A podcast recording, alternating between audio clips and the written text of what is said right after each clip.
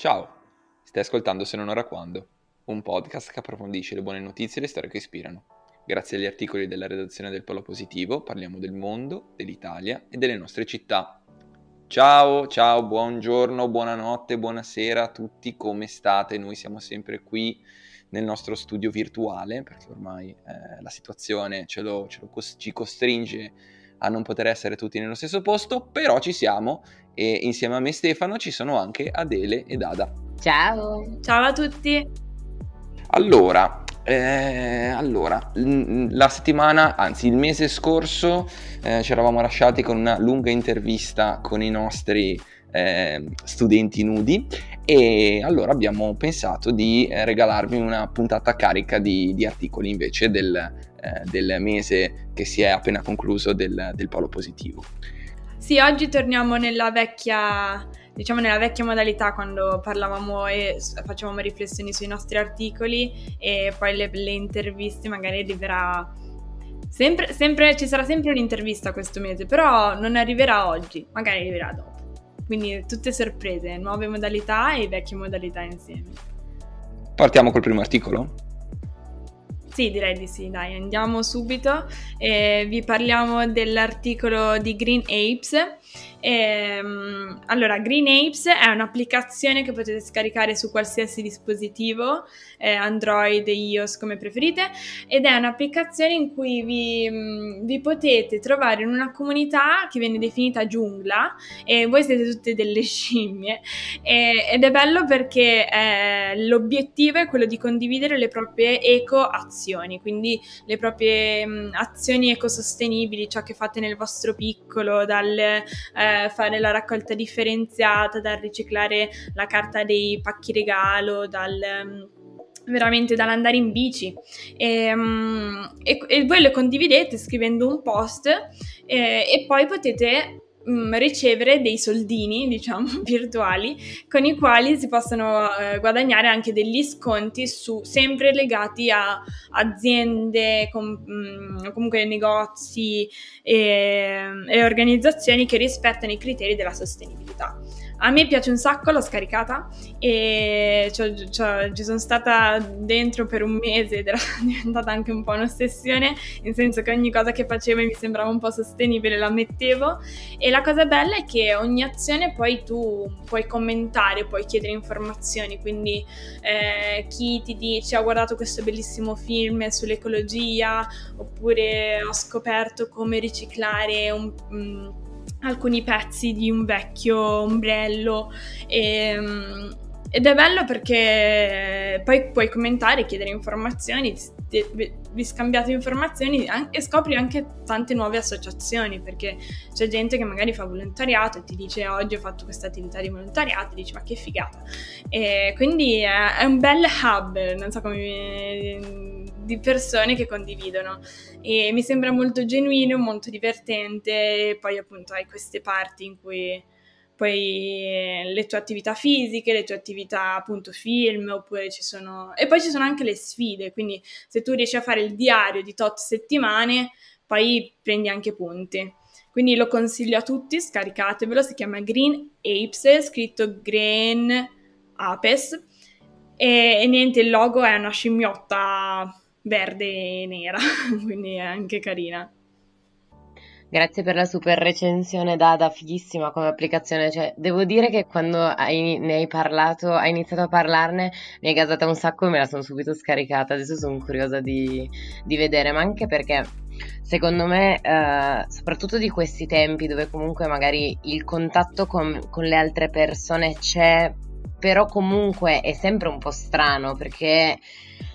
Mm, non lo so, dopo tutto un anno così difficile, anche eh, soprattutto quelli che non fanno parte della nostra cerchia ristretta di persone, li guardiamo comunque con fare un pochino diffidente però dall'altra parte questo è un grandissimo stimolo e, ed è un, come dire, un punto dove uno può trovare tantissimi spunti su cose da fare, uh, su, co- su, conti- mh, mm, come, dire, su uh, come continuare una battaglia che magari può sembrare ferma in un momento in cui non possiamo uscire di casa. E io a proposito di questo stavo facendo in questi giorni una riflessione eh, perché più passavo il tempo a casa in questi giorni in attesa dei nuovi decreti, più comunque mi rendevo conto di quanto avevo instaurato eh, un rapporto con la tecnologia e di che tipo, cioè vabbè io proprio eh, zero, zero rapporto nel senso l'antitecnologica per eccellenza, però comunque mi sono resa conto che buona parte della mia vita comunque rientrava all'interno di uno schermo perché magari vuoi per il lavoro, per lo studio, quando senti gli amici, eccetera, comunque giri sempre sulle stesse piattaforme e nel mentre stavo leggendo un libro che non vi voglio ancora consigliare perché devo ancora finire, poi una, è una semistoria d'amore, quindi non è proprio non vi sto consigliando il saggio di attualità, eccetera. Però in questo libro si faceva una riflessione filosofica molto interessante eh, su alcuni filosofi contemporanei che hanno iniziato a parlare del non luogo, cioè loro fondamentalmente dicono che noi, generazione, generazione ipertecnologizzata, eh, viviamo in un, in un non luogo, cioè non siamo mai nel posto in cui fisicamente siamo perché attraverso il possesso di un cellulare, attraverso il possesso di un computer, eh, noi in realtà stiamo abitando più luoghi insieme ma non sono luoghi definiti, ben delimitati, luoghi fisici, diciamo così. Sono dei non luoghi perché è esattamente come quando io entro in una community, mh, mm, come dire, la community non me la posso delineare fisicamente, eccetera. E sulla scia di queste riflessioni che però non c'entrano con quello di cui vi volevo parlare adesso, cioè c'entrano in parte, ho letto sul Polo un articolo molto interessante di Giorgia che ha scritto un articolo appunto su Goa. Goa significa Genova Ocean Agora ed è un progetto di tre ragazzi ragazzi, diciamo un progetto di riqualificazione del territorio, di un progetto per dare slancio a, un, a una zona di Genova che è il Golfo di Sturla, poi in realtà mi fa ridere che parlo io di questo progetto che sono l'unica dei tre che non è di Genova e che quindi effettivamente questo Golfo di Sturla fisicamente io l'abbia mai visto. Siamo pronti a correggerti. ok, no, ma infatti io cercherò di tenermi sul vago, cioè, dico Liguria. E comunque è un progetto molto interessante perché appunto l'obiettivo di questo progetto che è stato proposto in una adesso mi viene fiera, non so perché, in una competizione. Allora, eh, è, stato prese- è, stato premiato durante la Genoa Smart Week che c'è stata fine, fine, fine anno scorso, diciamo a, a, fine novembre dell'anno scorso e il concorso eh, è il Blue Hackathon eh, che è un diciamo, un, la prima edizione di un, di un contest organizzato dal Comune di Genova proprio per andare a premiare progetti che vanno a eh, da un lato valorizzare territorio e dall'altro creare eh, economia e anche rivolti al, al, mare. Esatto, infatti mi veniva fiera, non so perché invece era competizione, non mi veniva la parola. Appunto, questa competizione si struttura in due rami, uno eh, prevalentemente ambientale, uno prevalentemente sportivo. Goa si inserisce nel ramo sportivo perché l'obiettivo è costruire un riff artificiale appunto in questo golfo di Sturla, Genova Genova il riff artificiale sarebbe una struttura subacquea che è in grado di cambiare il fondale marino eh, e l'interazione delle onde con, uh, con questo, per cui è una piattaforma che serve per in alcuni punti innalzare le onde, quindi creare una base dove gli amanti del surf possono andare a surfare, mentre più ci si avvicina alla, alla costa, alla riva, invece fa sì che si abbassi, le onde si abbassino vicino proprio per anche andare a proteggere il, le coste dal, dall'erosione e, e, da tutto quello che comporta un mare violento, tutte le problematiche com- che comporta un mare violento, anche perché pare che su questo golfo stia, stiano aumentando i, i fenomeni di, di mareggiate, dire, molto intense. È un progetto sia sportivo sia ambientale ma sia anche sociale, infatti viene definita una piazza sul mare, infatti si chiama Ocean Agora, proprio perché la loro idea sarebbe creare questa piazza sul mare sarà la prima città in Europa ad avere questo tipo di struttura in cui il progetto di partenza sarà proprio quello, proprio perché l'idea è creare questa questa fetta di, di mare in cui eh, gli sportivi, loro vorrebbero giustamente targetizzare anche questa, questo progetto a un, a un, turismo anche appunto prevalentemente sportivo, non si vuole creare come dire il bagnasciuga dove ci, ci si tira gli schiaffi perché il mio asciugamano tocca col tuo, ma l'obiettivo è, è andare a fare sport in un luogo dove appunto sempre per questo procedimento per cui le, le onde vengono alzate, quindi chi vuole fare surf può fare surf con mare un pochino mosso. Invece nel momento in cui magari il mare è tranquillo, questo, eh, questo riff serve per, come dire, eh, appiattire le acque e quindi di conseguenza mh, mm, favorire tutti gli altri sport che si possono fare. Aggiungevo che eh, si tratta di un, di un progetto complesso, nel senso che oltre al tema del, del turismo, che, di cui parlavi tu Adele, ha anche un tema legato all'ambiente, cioè si andrebbe a innestare eh, in un contesto comunque completamente naturale un, un intervento atto da un lato a eh, preservare eh, un certo tipo di, di, di, di, contesto dal punto di vista naturale, ma dall'altro lato che si presterebbe un sacco di studi che si potrebbero fare proprio sul, sul fondale.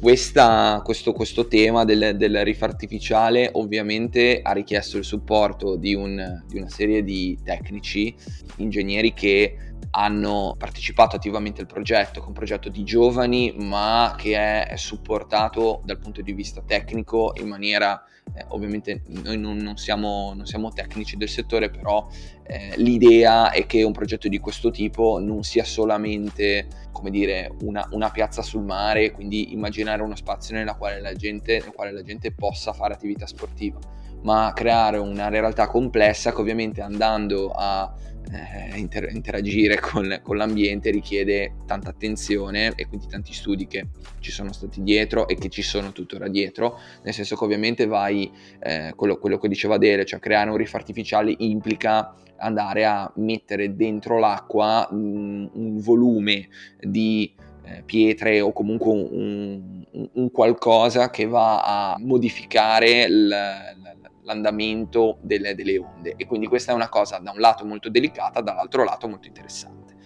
Um, ovviamente si parla di un progetto, quindi non è ancora partito nulla, ma eh, la, cosa, la, cosa, bella e che probabilmente come, come genovese posso, posso, dire è che il surf eh, in tutta l'area diciamo del levante genovese è un, uno sport che si sta soprattutto negli ultimi anni prendendo tantissimo spazio più in realtà nella parte non genovese quindi o comunque dei comuni immediatamente confinanti con Genova tipo Pogliasco che probabilmente chi Esatto, che, che, sono comuni che anche magari chi non è genovese conosce proprio per, per il surf, ma eh, l'idea di questo progetto è creare un, un prolungamento ecco, di questo spazio anche nel Golfo di Sturla, che è poi la parte del Levante genovese. E dico questo perché eh, i, i, le Olimpiadi di Tokyo saranno il primo evento nel quale il surf sarà uno sport olimpico, quindi eh, insomma c'è, c'è, tanto, c'è, tanto, interesse attorno a questo sport e quindi eh, eh, mi sembra giusto ecco, che un progetto di questo tipo stia partendo e, e si stia sviluppando proprio adesso. Genova diventerà fondamentalmente la nuova Australia, per cui oltre, oltre, al cambiamento dello sport cambierete proprio anche fisicamente, diventerete improvvisamente tutti biondi con i capelli lunghi. E, no, infatti... Magari. Da questo punto di vista è super interessante anche perché dal punto di vista ambientale il reef servirà anche a ripopolare la fauna, la fauna, marina del Golfo di Sturla che in questo momento è privo di vita, ma pare che la tridimensionalità di questo fondale che verrà gar- garantita appunto dal reef stimoli flora e fauna acquatica a formarsi e a ripopolare l'area. Inoltre anche interessante che parallelamente, oltre che come dire a riqualificare il, il, luogo. Con l'obiettivo di portare del turismo, c'è anche l'obiettivo di creare un tessuto sociale omogeneo, infatti loro fanno anche tutto un percorso di studi sulla struttura che ha proprio la Liguria, che essendo lunga, facendo diciamo, sembra quasi un pezzo di una cornice si creano, si creano, delle sorte di barriere per cui è come se la Liguria vivesse di quartiere in quartiere senza una comunicazione tra di essi e loro invece quello che vorrebbero fare è proprio eh, andare a eh, rompere un pochino questo schema e unire, unire la, la, Liguria. Eh, ti, ti, ti, confermo tutto ciò, da genovese ti confermo che ogni tanto quando vai a Ponente, tipo senza cambiare città, quindi sempre a Genova, io sono del Levante, mi sposto a Ponente, mi sembra di essere già in un'altra città, in senso eh, ogni volta che prendo la sopraelevata poi per me è, boh, quella parte lì è molto sconosciuta. Quindi no, mi piace un sacco e l'idea appunto di avere, è anche un'idea molto giovanile, e coinvolgono l'Università di Genova in tutto ciò e mi piace il fatto quando, quando gli universitari riescono a trovare concretezza nei loro studi, ne parlavamo l'altro giorno con studenti nudi e quando gli abbiamo chiesto come trovate concretezza nei propri studi, nei, cioè quando fai l'università è sempre molto teorico e quindi qualche volta ti, ti domandi, eh, sì ma queste cose come le metto in pratica, come faccio a uscire, cioè come faccio a dare sfogo alla mia vena creativa, no? Con tutte queste conoscenze, le, le voglio usare e, ed è bello che il comune o comunque questi progetti coinvolgano le università, gli studenti giovani, i giovani perché a Genova noi abbiamo bisogno che i giovani trovino eh, a, a, attività eh, coinvolgenti. E poi conoscendo il, il, il, golfo di Sturla perché ci ho sempre portato i miei bimbi quando facevo babysitter eh, cioè magari vedere veramente un po' più di pesci, l'acqua più pulita, quella mm, il mare, nel senso quel mare che ogni tanto ci manca, che devi sempre andare fuori Genova, anche se ce l'hai lì di fronte, per vedere quell'acqua pulita, quell'acqua piena di fauna e invece sapere di averla magari sotto casa sarebbe stupendo. Quindi stra bella iniziativa e sono super felice che Genova possa essere veramente leader in questo. Ok, allora direi che a questo punto possiamo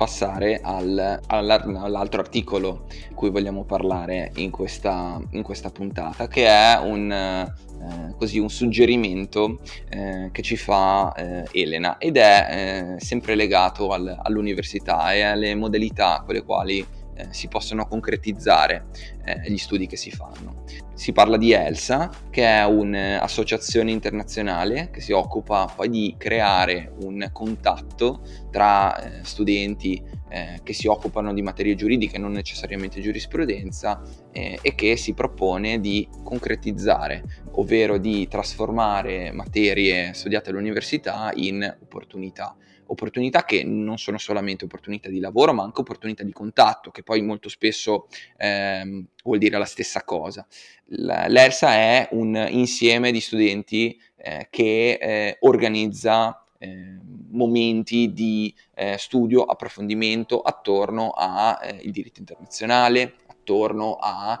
eh, tematiche che sono trasversali, eh, che riguardano eh, l'Europa, ma in generale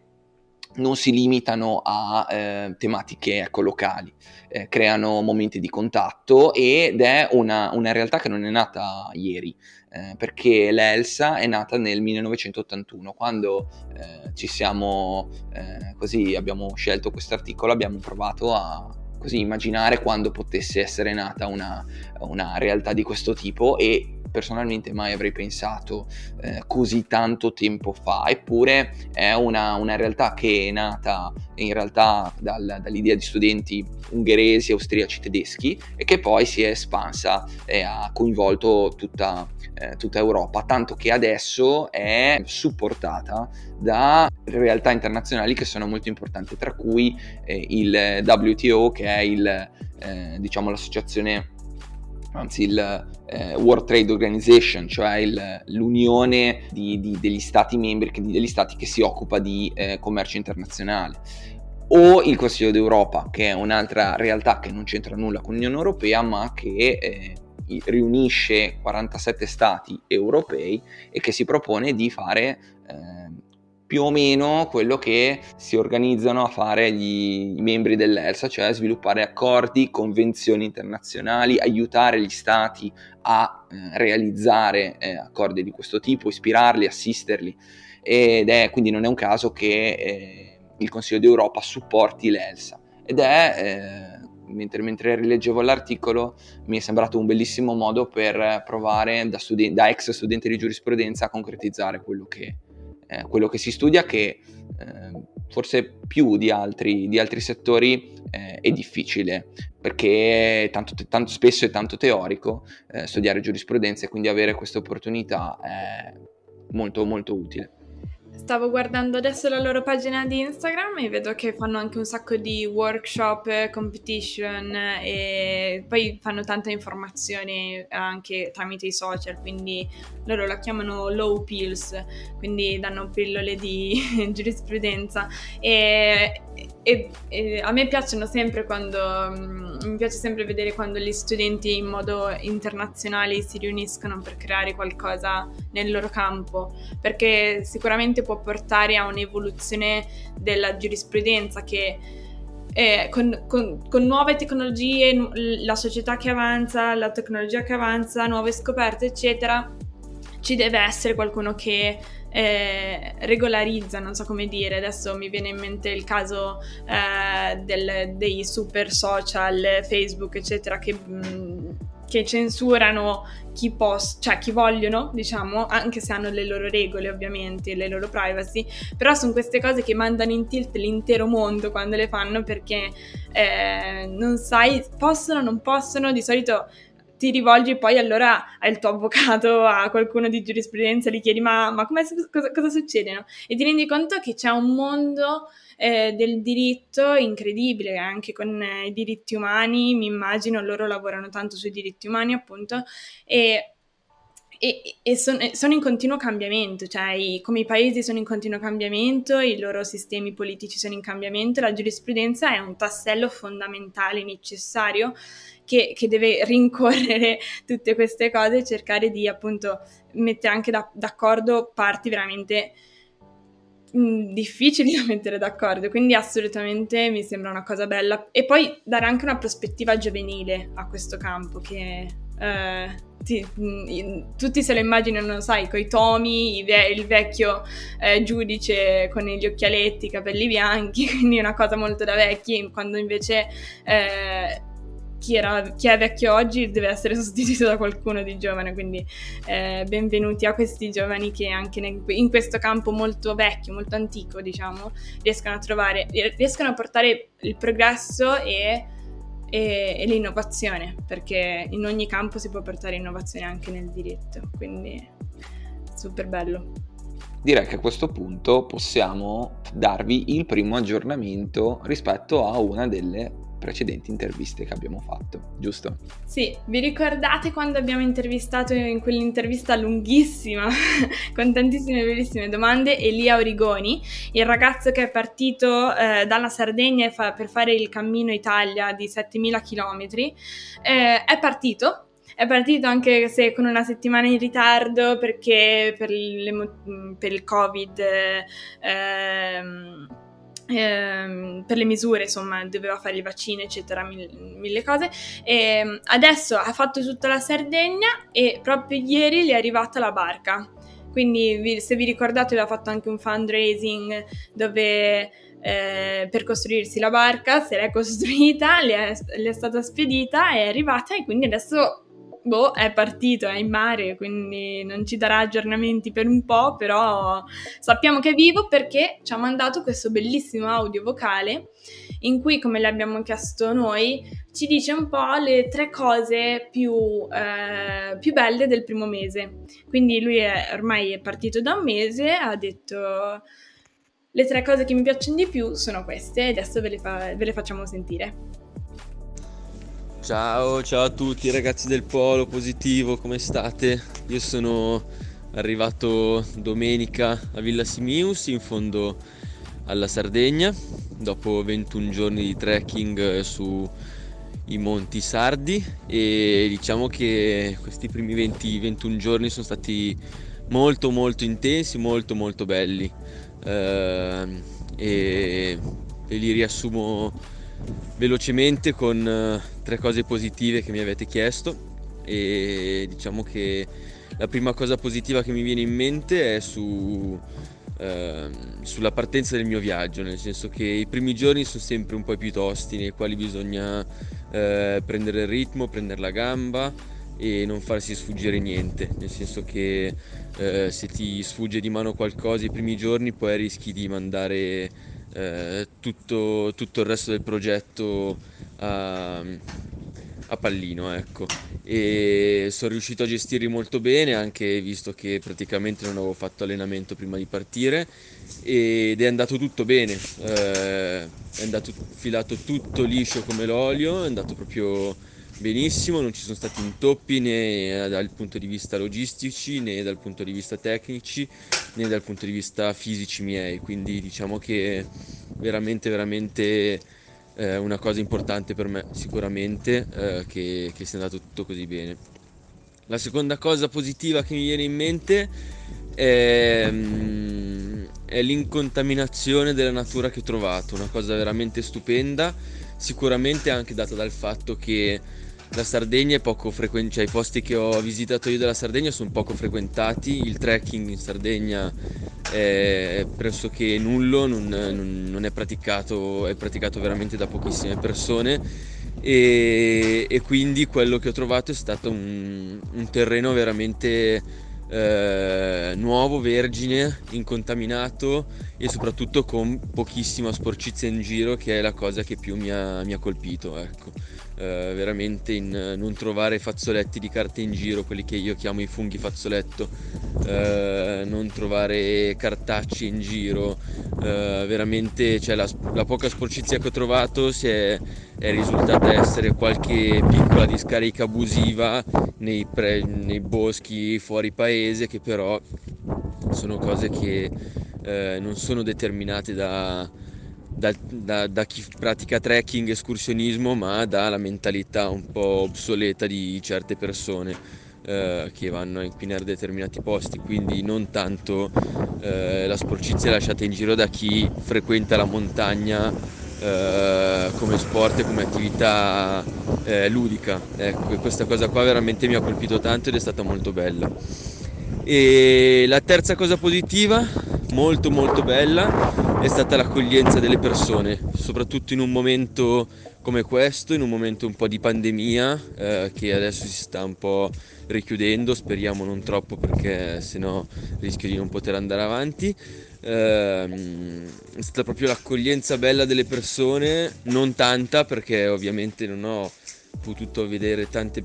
perché non ci sono tante persone in giro, però le poche che ho incontrato veramente mi hanno accolto a braccia aperte, mi hanno offerto eh, c'è chi mi ha offerto una cena, chi eh, ha semplicemente scambiato quattro chiacchiere con me, eh, chi mi ha offerto un posto caldo per dormire e chi mi ha accolto come adesso in lega navale in attesa che mi arrivi la barca e in attesa che io possa partire con la mia barca mi hanno accolto veramente a braccia aperte senza averli contattati prima e senza averli conosciuti prima. Sono arrivato qua e ho parlato di quello che stavo facendo, sono rimasti colpiti e mi hanno subito trovato un posticino per, per passare qualche giorno qua a Villa Simius in un posto chiuso, riparato e, e, con, e con, un materasso sotto, sotto la schiena per dormire qualche notte. Quindi diciamo che queste sono le mie tre cose positive di questi primi 21 giorni di cammino, di trekking e sono proprio contento di averli condivisi con voi. Quindi niente, per adesso va così, io adesso rimarrò per qualche giorno fermo a Villa Simius in attesa del tempo buono per salpare e noi ci poi incontreremo con la prossima puntata del podcast. E grazie ragazzi di tutto e alla prossima. Ciao! Ottimo, ottimo, grazie Elia. E secondo me le, le, le, le, cose che ci hai detto sono... In parte ce le immaginavamo, in parte le speravamo, eh, quindi dai, speriamo di avere presto prossimo, la prossima pillola del viaggio che ci permette di essere un po' lì, un po lì con te invidiandoti notevolmente. D'accordo, allora abbiamo concluso questa, questa puntata eh, del podcast. Rimanete attenti sulle uscite perché questo mese, come anticipava Dada all'inizio della puntata, potrebbe esserci qualcosa di nuovo. E tenete d'occhio anche i social perché i progetti del Polo sono sempre tanti e tutti diversi. Sì, volevamo anche lanciare, eh, che poi è stato lanciato con l'articolo di oggi, una competizione eh, per tutti i giovani mh, elementari, medie, mh, liceo, università, anche gli adulti, tutti quanti, in cui si possono veramente... Mh, ehm, diciamo, dedicare un po' parte del loro tempo a creare una storia, un racconto, eh, secondo poi delle linee guida che eh, sono scritte sul volantino e sull'articolo che trovate sul nostro sito www.ilpolopositivo.com e, ehm, ed è una bellissima competizione lanciata dal nostro eh, team dei Polo Racconti che, di cui vi abbiamo già parlato e, e, mi sembra bello perché è creativo e in questo periodo in cui siamo tutti molto attaccati alla realtà anche viaggiare un po' con la mente, con la fantasia ci fa sempre bene quindi mettetevi in gioco e, e poi quelli che ci sono piaciuti di più li pubblicheremo sul nostro sito. Quindi c'è anche questa piccola chicca. Eh, però secondo me semplicemente il fatto di scrivere un articolo, cioè un, un racconto creativo è già di per sé una bella, oh, una, una bella vittoria, nel senso trovare il tempo, mettersi e tirare fuori qualcosa è una bella sfida. E niente, quindi poi ovviamente se volete seguire Lia, lui mette tutto su Instagram, un sacco di stories e sul nostro sito metteremo tutti gli aggiornamenti assolutamente. D'accordo, allora grazie mille di averci ascoltati, ci risentiamo prossimamente, non vi diciamo il mese prossimo, ma prossimamente un abbraccione, un saluto da Stefano. Da Adele, ciao! E un saluto da Dada, ciao!